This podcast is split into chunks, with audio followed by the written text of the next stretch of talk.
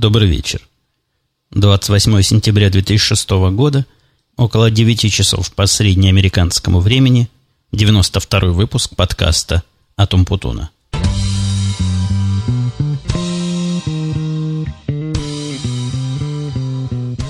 Сегодня мы опять начинаем с незадачи, которая тут у меня приключилась. Незадача вынуждает меня писать в тяжелых аудиоусловиях, когда сильно шумящий компьютер я не в состоянии выключить.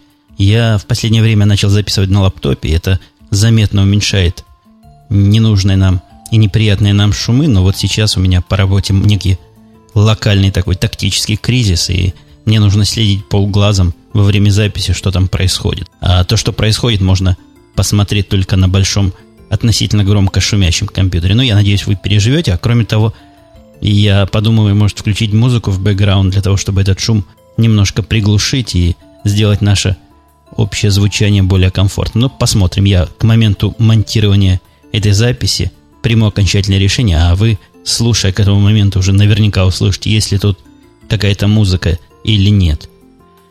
На сегодня у меня не так уж, чтобы много тем, но, в общем, темы объемные, поэтому начнем с места в карьер. Я хочу напомнить вам, прежде всего, что сотый юбилей все так же приближается. Я получил не так много писем с идеями, каким образом нам этот сотый самый юбилейный выпуск провести и какие мероприятия задумать. Я, как и в прошлый раз, м- меня сильно греет, как и в прошлом пятидесятому подкасту, идея как-нибудь разыграть какие-нибудь подарки. Мне кажется, подарки — это всегда приятно, слушателям получать подарки от меня. Мне кажется, было бы довольно интересно. И мне понравилась в этом смысле идея, которую, по-моему, на сотый свой выпуск ведущий подкаста, который я довольно часто и с интересом слушаю, Мэг, воплотил в жизнь. Идея была такая. Ему прислали со всех мест разных на его почтовый ящик, такой почтовый бокс, не на домашний адрес, а на арендованный на почте ящик, открытки с разных мест, где есть его слушатели. Открытки были, обычная открытка с каким-нибудь видом, допустим, вашего города или того места, где вы живете. А на юбилейный выпуск он собрал все эти открытки в кучу и устроил такую лотерею, и выигравшие получили, по-моему, было два выигравших, получили по iPod Nano. Вот я думаю, может и, и мне что-нибудь такое устроить, хотя, опять же, как и в прошлый раз, меня мучают сомнения, а каким образом, если этот победитель окажется в России, что произойдет статистически с вероятностью примерно семьдесят процентов, каким образом этот iPod я ему пошлю. Как-то у меня по поводу надежности почты есть некоторые сомнения. Ну вот такая вот идея, можете высказать к ней свое отношение, а еще более приветствуется генерировать свои собственные идеи. Меня спрашивали, я уж не помню кто, по-моему, кто-то в ай си кью, вот тот самый работник, о котором я рассказывал пару раз, и которым не то что восхищался, но говорил, что вроде правильный мужик, чего с ним дальше получилось. С ним дальше все в порядке получилось. Мы ему сделали предложение, он на него с радостью согласился, и он начинает работать совсем вскоре. Так что у нас, возможно, в подкастах появится новый прелюбопытнейший персонаж. Кстати, о персонажах. У нас на работе появился мужик один, я его имени не помню, то ли Майк, то ли Майкл зовут. Такой черный мужик, он единственный у нас, значит, черный мужик на, на всю нашу контору. Ну, не на всю нашу, конечно, большую корпорацию, но на ту контору, которая раньше была нашей маленькой, а теперь стала частью большой. Так вот, Дима мне с гневом заявил, что какого-то неправильного мужика взяли, и что он такой нелюдимый и вообще белых людей ненавидит. Я специально пошел в комнату, где они все сидят, наши кастомер-саппортовские девочки, ну, а теперь и мальчики, его взяли в кастомер-саппорт поговорить с ним. Оказался такой вполне правильный мужик, никакого особого расизма с его стороны я не понял, не воспринял, и наоборот, мы с ним очень мило поговорили по поводу продукции фирмы Apple, он оказался фанатом эпловских компьютеров, причем пошел по такому стандартному пути, всю жизнь сидел на писюках, а тут как-то купил iPod и загорелся, значит, перевести к нему до комплекта Apple-овский компьютер. Так мило поговорили, потом затронули некоторые сериалы, которые мы вместе с, с ним смотрим. Не то, что вместе, но и он смотрит, и я смотрю. Вместе мы с ним, конечно, ничего такого не смотрим, не подумайте, чего такого.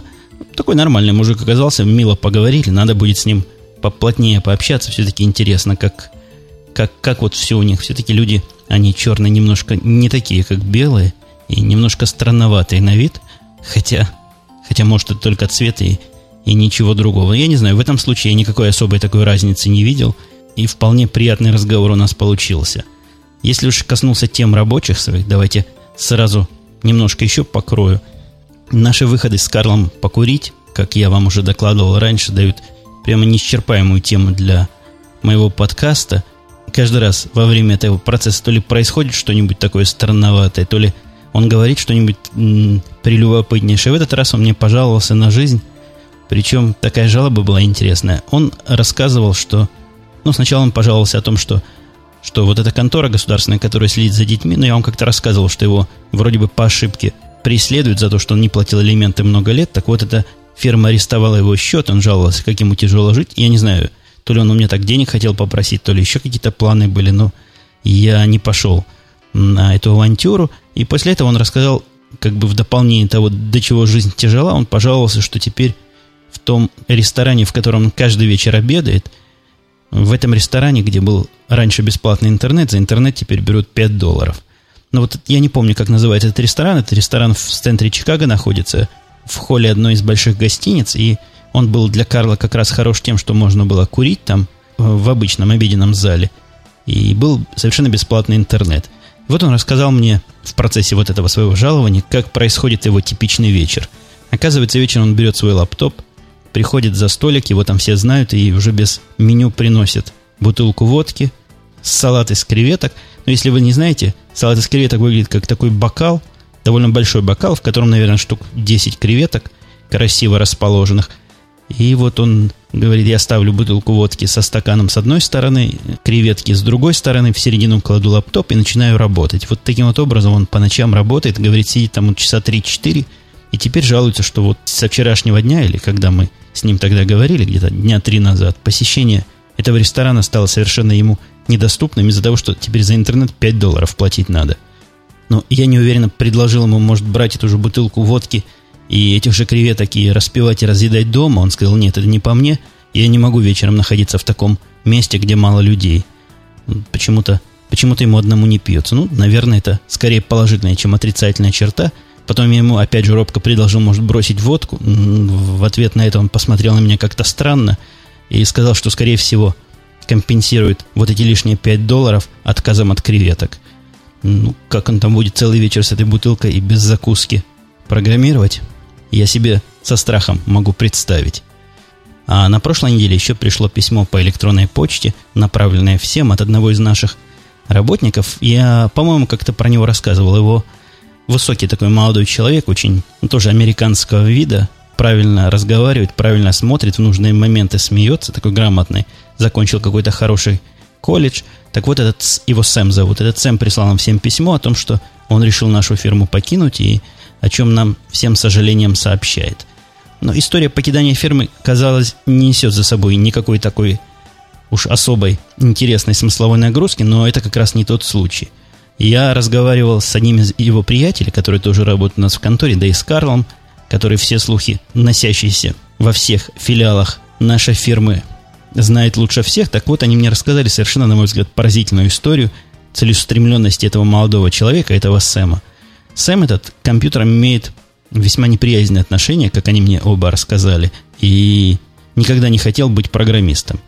Но где-то в лет пятнадцать он решил разбогатеть. Ну, знаете, есть такая, такая байка про великую американскую мечту, что всякий может стать миллионером, и из грязи в князи, говоря по-русски. Так вот, он решил стать этим самым миллионером, себе четкую и безукоризненно последовательную, ну, во всяком случае, на его взгляд, программу. Итак, первым пунктом его программы было поступление в хороший, дорогой колледж и получение, как ни странно, компьютерного образования. Вы спросите, конечно, резонно, почему компьютерного? Неужто в компьютерной области все миллионы и водятся? Ну, тут, на мой взгляд, конечно, миллионы определенные в этой области водятся, но на взгляд нашего Сэма ему необходимо было компьютерное образование как ступенька к тому, чтобы, научившись как следует и поступивши на работу хорошую, и там отточив свои навыки, написать специальную программу, специальную программную систему, которая помогла бы ему найти его собственный путь и сказать, где эти самые миллионы можно найти. Он так и сделал, он поступил к нам на работу, я провел с ним интервью в свое время. Не скажу, что я решал, принимать его или нет, но голос мой был в той или иной степени решающий. В общем, тоже один из этого работника брали, в общем, не мне, а совсем в другую группу, но я ему дал самые положительные рекомендации, он мне в свое время понравился. такой обходительный, обстоятельный молодой человек, без особого опыта, без особых таких практических знаний, но с хорошим потенциалом. И устроился он к нам, по-моему, года два с половиной назад на работу. И вот по его плану через вот эти два с половиной или через три года, сколько там уже прошло, я точно не помню, он должен сменить свою деятельность и начать более прямой путь к своим миллионам. А программу, программу он написал, я просто ума не приложу, что же он за программу такую там написал, и что это ему программа такого подсказала. Но вот программа, по его словам, ему подсказала путь в real estate, то есть в, в торговле и всякое управление недвижимостью, причем не на уровне наемного работника, а на уровне хозяина своей собственной фирмы, которую он собирается теперь открыть на те накопления, что он сделал во время работы в нашей конторе. Вот такой вот у него, я не знаю, заблуждение ли это, или это искренняя вера в то, что компьютеры действительно говорят только правду. И я не замечал за ним уж такой особой глупости и такой уж сильной наивности, но тут какой-то, по-моему, крайний случай веры в чудеса компьютерных технологий. Ну, посмотрим, что из этого выйдет. Может, действительно станет, как он и мечтает, к сорока годам миллионером, а потом, после этого, будет жить в свое удовольствие. Хотя вся эта картинка мне немножко кажется грустной. Вот это он, значит, до сорока лет по плану мучается, а после сорока лет только начнет полноценно жить. Еще одна вещь, которая удивила меня за прошедшую неделю, наряду с нашим предусмотрительным и планомерным Сэмом, это была вещь совершенно примитивная и даже, казалось бы, не относящаяся к тем штучкам из высоких технологий, о которых я вам рассказываю, но, тем не менее, оказалась довольно высокотехнологичной штукой. Является эта штука, вы будете, возможно, смеяться, обычной электрической бритвой. К электрическим бритвам я отношусь насторожно и считаю их сомнительными устройствами. Во всяком случае, считал до последнего времени устройствами сомнительными и не очень эффективными. Но всякий, кто бреется обычными бритвами из моей мужской аудитории, наверное, поймет, о чем я говорю. А тут что-то мне захотелось приобрести такую бритву. Бывают, знаете ли, такие дни, когда или утра, или вечера, когда, ну, не хочется все это затевать, не хочется бриться, а хочется чего-нибудь быстренько по лицу повозить, и, и все, и готово, и пошел, куда собирался. Так вот, купил я бритву, не то что уж первую попавшуюся, но посмотрел, чтобы фирма была известная, цена не очень уж смехотворная, там были бритвы и по пятнадцать, и по двадцать долларов. В общем, бритва мне досталась фирмы Braun долларов за сто двадцать, по-моему, или сто пятьдесят. Оказалось совершенно диковинное изделие.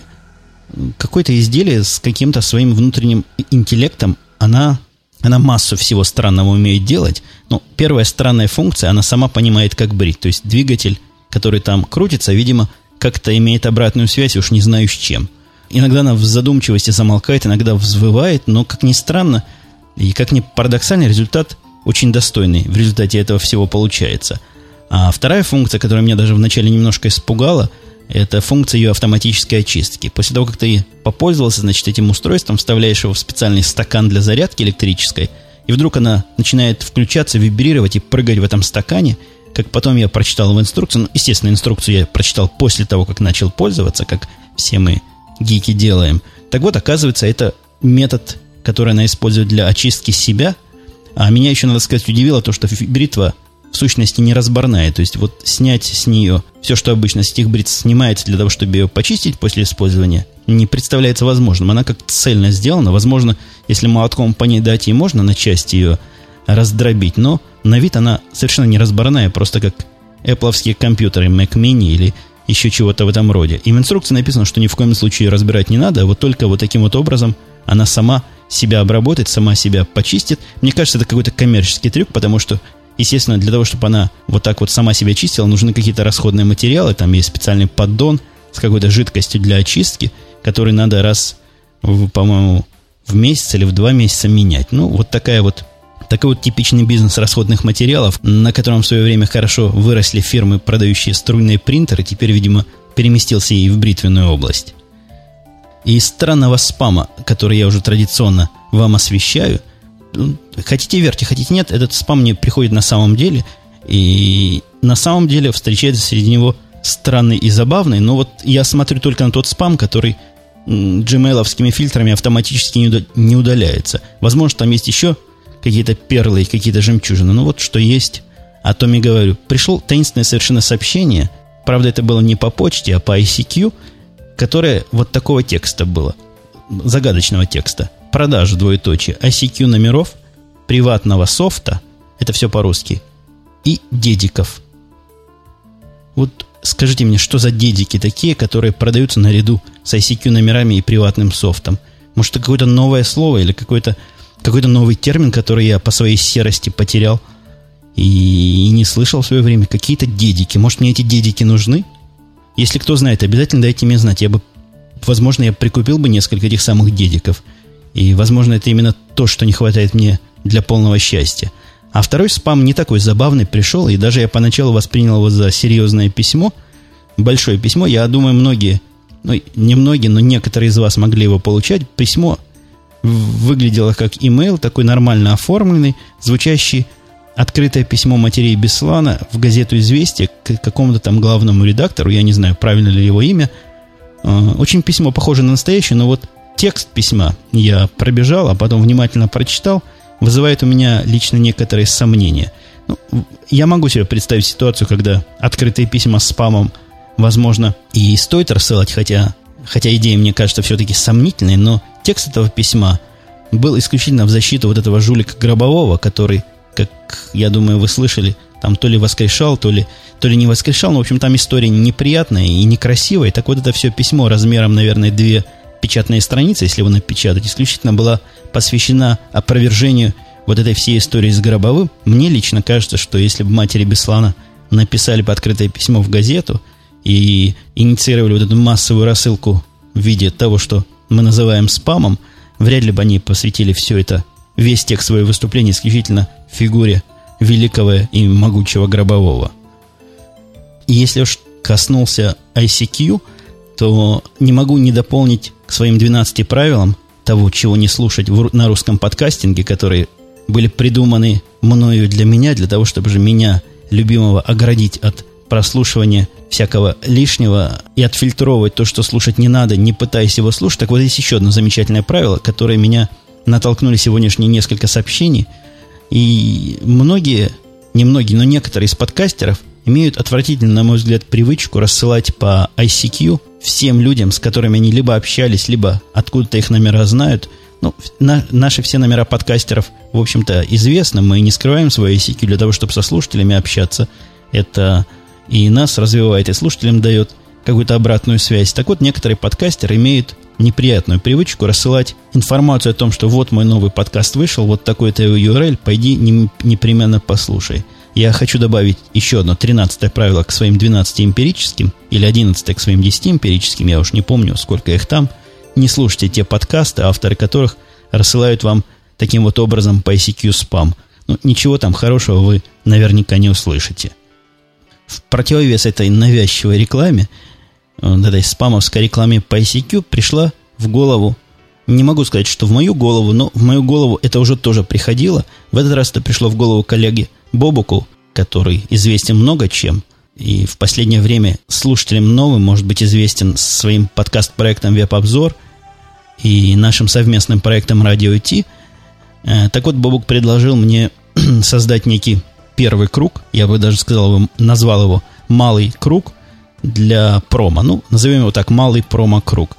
Идея этого промо-круга проста, как мычание, и, тем не менее, возможно, покажется вам интересной.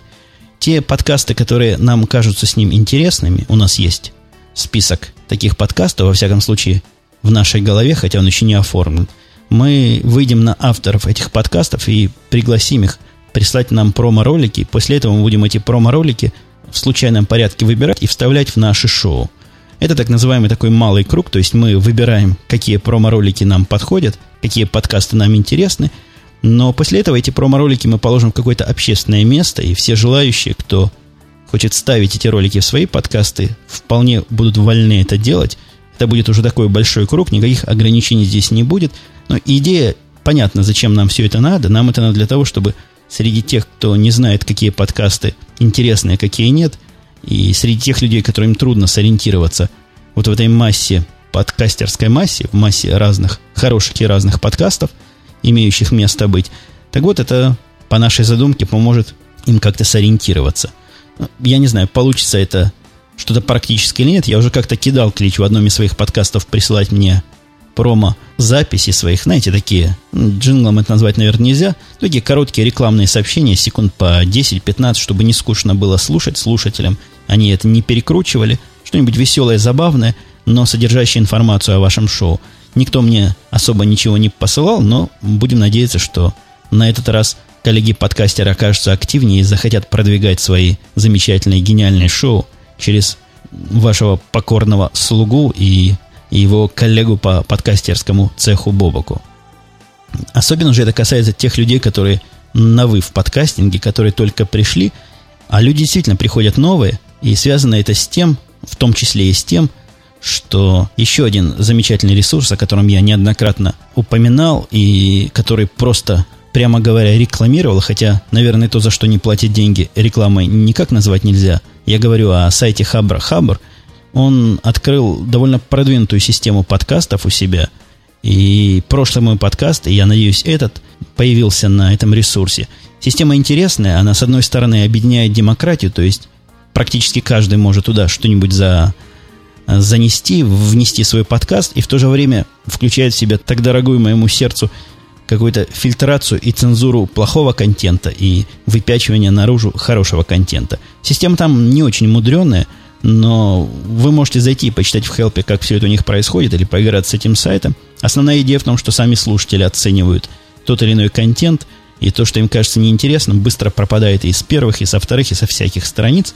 А то, что интересно, продвигается все выше и выше и становится доступным большему числу читателей, а в нашем с вами случае слушателей.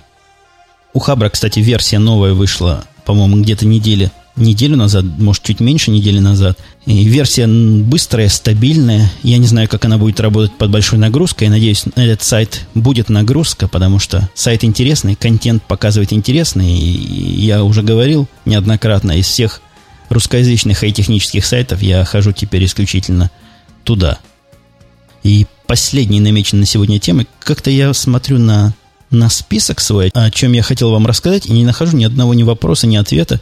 То ли в прошлый раз я с вопросами перебрал, или в позапрошлый раз, и теперь у меня некая аллергия на это дело, то ли я просто этот момент своего повествования упустил, но если кто чего хорошего спрашивал и ожидал ответа, я обязательно в следующий раз всего этого коснусь. Так вот, очередная тема на сегодня, и, видимо, я гляжу на время, видимо, последняя. Посетил я в воскресенье, вытащила меня жена погулять в Чикаго опять на Чикагский пирс. Не то, что даже вытащила, я с удовольствием пошел развеяться, хватит уж дома сидеть, у компьютера киснуть, на эти дисплеи смотреть. В выходные до Чикаго доехать совсем не тяжело. Примерно за тридцать пять сорок минут мы доехали туда, я даже не успел докурить самую маленькую трубочку, которую я позволяю себе в машине выкуривать. Пирс, конечно, совершенно замечательное место для прогулок. Я никогда там раньше не был. Оно довольно большое. Это такой язык, который уходит в море. Очень живописный и красивый. Я некоторые фотографии, они, к сожалению, слабо передают вот сильное впечатление, которое получаешь от этих прогулок. Так вот, фотографии я дам ссылку на них, на альбом в Пикассе. Кто хочет, сможет посмотреть. Там довольно большой такой прогулочный маршрут, все время идет вдоль воды, то есть по, вокруг всего этого языка. Сначала в одну сторону, по правой стороне, и возвращаться можно по левой стороне. Масса различных развлечений, понятных и странных, но вот из странных развлечений там есть парусник, например, на котором можно покататься. Совершенно настоящий парусник с очень живописно и реально выглядящими пиратами. Цена этого удовольствия совсем невеликая, какая-то, по-моему, десятки долларов, то ли двадцать, то ли тридцать долларов. Но то, что нас остановило от немедленного катания на этом замечательном паруснике, это то, что жена, во-первых, сказала, что его качает там. Я укачивания не боюсь. Я не помню, рассказывал вам я или нет эту интимную подробность. Меня в молодости, в детстве даже, скажем, до семнадцати лет очень сильно укачивало буквально везде.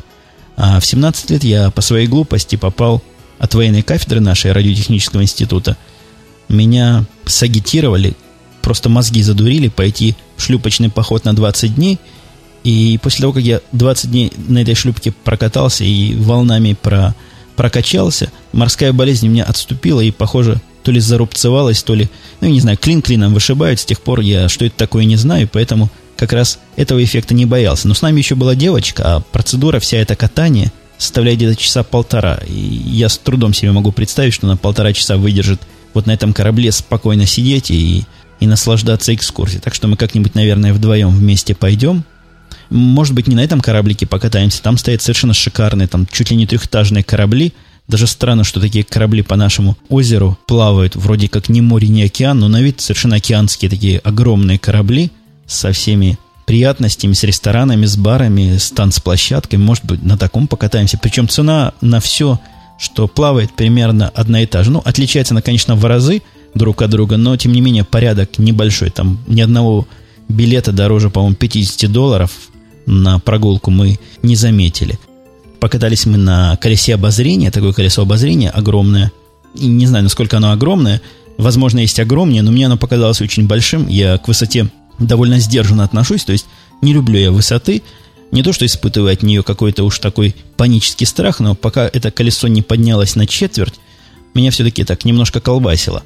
А где-то с этого момента этот страх более-менее отступил, и я начал с удовольствием озираться и фотографировать, что видел. Колесо очень надежно на вид. Я не знаю, катались ли вы на тех колесах, которые были в парках культуры и отдыха, но вот у нас и в Таганроге, и в Мариуполе колеса были обозрения такие страшноватенькие, что казалось, оно то ли развалится под своим весом, то ли упадет от своей старости. Здесь же это такое очень серьезное сооружение, надежное на вид, как скала, да и сами кабинки закрыты пластиком до высоты человеческого роста.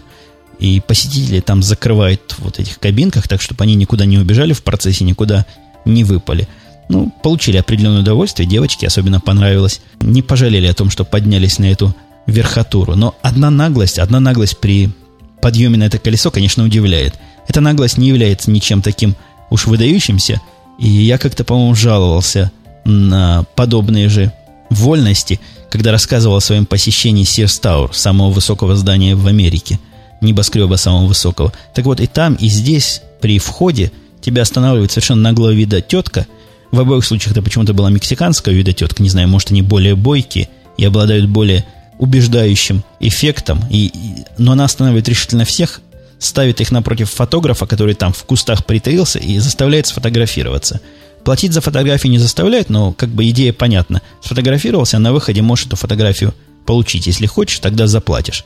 Ты там смотришь эту фотографию прямо на экране компьютера. Они к моменту твоего выхода с аттракциона показывают твою фотографию на больших дисплеях. Хочешь — покупай, хочешь — нет. Причем делают это в совершенно безапелляционной манере. Обойти эту тетку, не обидев ее, и не послать подальше невозможно. А народ-то, в общем, такой культурный да тихий вокруг. И никто ее не посылает. Вот все буквально, кто перед нами были, все фотографировались. Ну, и мы тоже не стали связываться, тоже сфотографировались. Но я, фотографируясь, думал, а если бы я был шпионом и захотел бы покататься на таком колесе обозрения, пришлось бы и тетку эту, и мужика потом грохнуть, чтобы фотографии наши по свету не расползлись. Еще одна вещь, немножко меня неприятно удивившая во время этой прогулки, это была некая разница между внешним видом и внутренним содержанием. Я конкретно говорю о ресторане, в котором мы в процессе этой ходьбы, мы там ходили, наверное, часа полтора вокруг того пирса, так вот зашли в конце концов в ресторан перекусить, потому что ну, погода хорошая, аппетита нагуляли, да девочка кричала: «Есть хочу, есть хочу». Ресторан снаружи был очень стильно отделан и выглядел как большой. Внутри же он вызвал сразу смутные подозрения.